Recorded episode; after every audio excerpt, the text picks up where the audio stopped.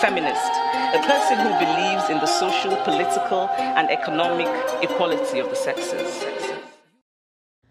You are now listening to season one, episode 10. Lottie Dottie, we like to party. Lottie Dottie.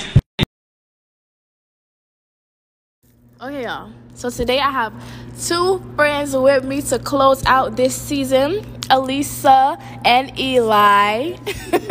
Eli is the new special guest. You want to introduce yourself? My name is Elijah Harris. I go to Morehouse College. Uh, I'm a YouTuber. Y'all can follow me at WDM Productions, and we about to get into it. Follow him. Okay, so right now we sitting here in the library. You know, it's the end of finals week. We put we got some Waffle House, and we just talking about like how men like they don't they're not gentlemen anymore. You know, they don't want to court women. They don't want to open doors. They don't want to do the things that young men are supposed to do when you're interested in a young woman. And we were just sitting here talking about how it starts at home. And like I just feel like if you didn't grow up seeing your mom receive flowers or get special things from a man, you're not gonna know what to expect. Elisa, let's hear your take. What girls? Honestly, Go ahead, Lisa. boys should really like be gentlemen. Niggas are not genu- genuine these days. Like, And half of them wasn't raised seeing their daddies. We in college. We are in college, but it's like what do college got to do with anything? you can learn. You know. Okay, but you can't expect somebody to be perfect. Okay, you speak speak your piece. You can, but anyways, like I was saying, You next. boys, okay, they're gentlemen these days, but all they do is pay for your food, if that. And my thing is, you should pay for food, open doors, actually take somebody on a date, get them flowers. And boys just don't do that these days. You if you weren't raised seeing those things, I still feel like you should be open to learn if that's that person's love language. If their love language is receiving flowers or Exactly. something special, do that for them. But Some young men have ulterior motives. So of course it's not gonna be the same thing. And some people, some young men, some niggas just feel like, oh, we in college. Why am I doing all this for um, a love fling? But it's like we've seen couples that have went to college, and some of these people, I say this all the time. Like on campus, I'd be like, I'd be talking to my friends. I'd be like, some of these people gonna get married one day. You know, like some of these people are gonna have children and have families. So it's like you can't just look at it as this be their favorite line. Oh, we in college. We in college. You shouldn't be in college looking for love. Da da da da da da da da. But my thing is, if you and one person say that y'all are actually taking something serious, and it's like, okay, if y'all fall out, it's whatever, it would still be cool. Or, you know, like you getting to feel the person out and y'all taking each other serious, then that's what it is. But at the end of the day, you got to set those standards mm-hmm. beforehand. Be like, And oh, okay, set your standards- we just having sex. Once you set Okay. your standards, if they're not meeting them, don't lower them. It is what it is. On to the next. Like they said, we in college, so we, there's all Right. types of people out here. Eli, you're in a relationship. So how would you like feel about this? Say that one more time. Ask the question. again. Since you are in a relationship, like, do you feel like, do you see your relationship like going somewhere, or do you just feel like, oh, this is just something temporary? Because mm-hmm. yeah, for sure, definitely. Because we we wasn't stupid going into the relationship. We was both experienced, so we was like, you know what, we're gonna make a benefit out of this type shit. So what we would do is we would go in and like plan out the future, in a way. Like we would go and just be like, okay, this and that, like we like individual type thing. Like we would figure out what makes each one of us special and how we're gonna benefit from each other. Because a lot of people, what they do is they They're going into it with the wrong reasons. Yeah, and the exactly. exactly the wrong mindset and then we see relationships around us just getting destroyed off of like all types of stuff but yeah i'm about to get the phone back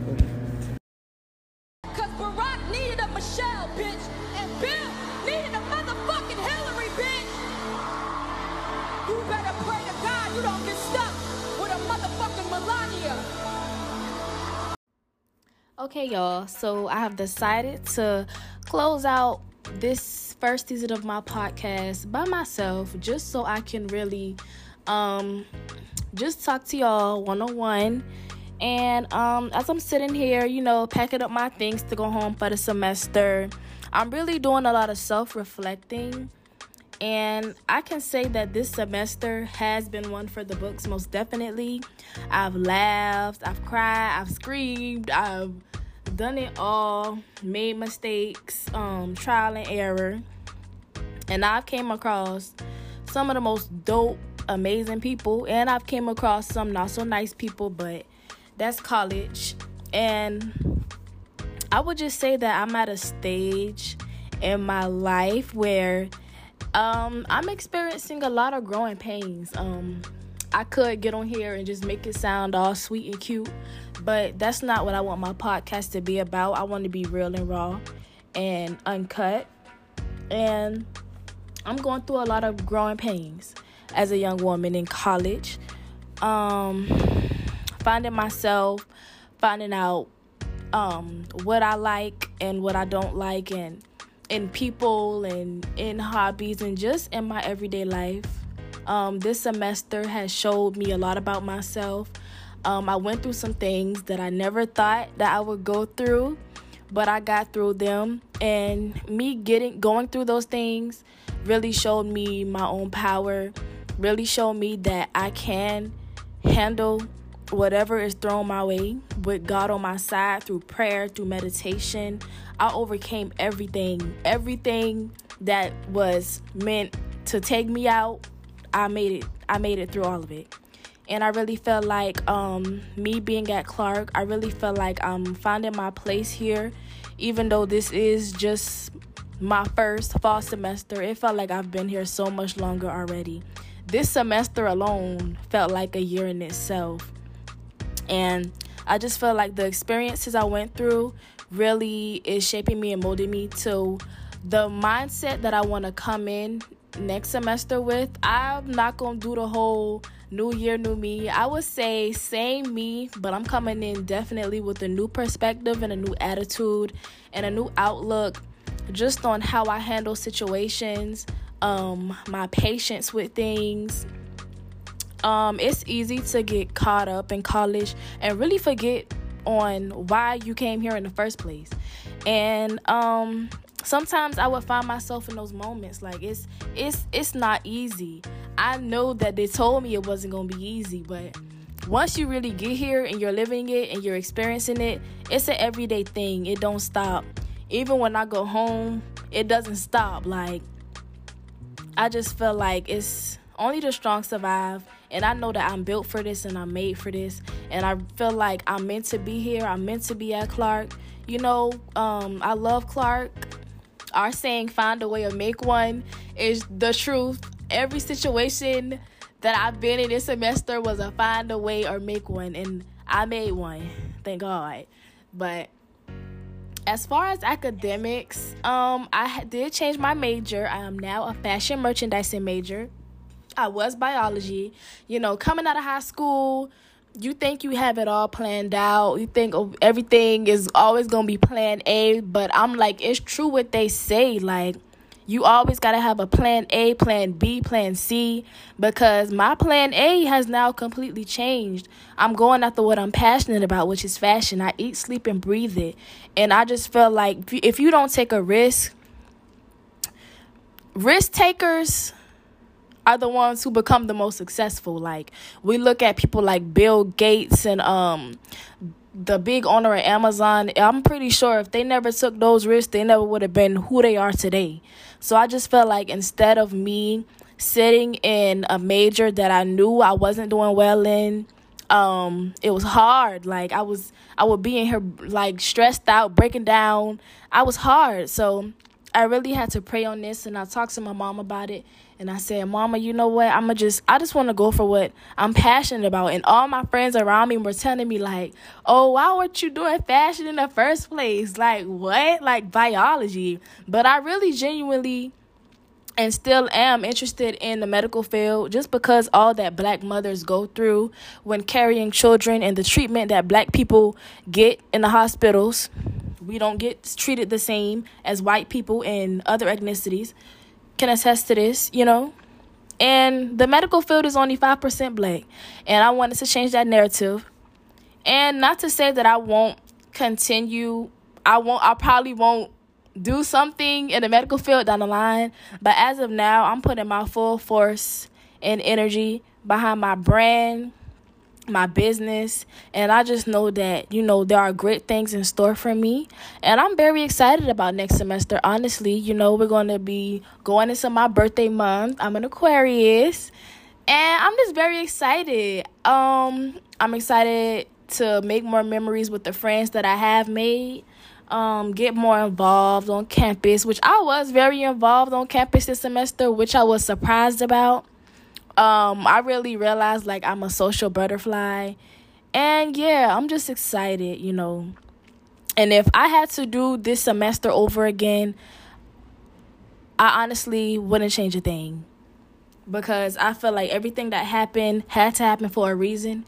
Even the things that the not so good things that happened, I just felt like it all had to happen for a reason for me to learn from it, look back, analyze, and just to do better next time. Um I would say this year as a whole has been very life-changing, you know?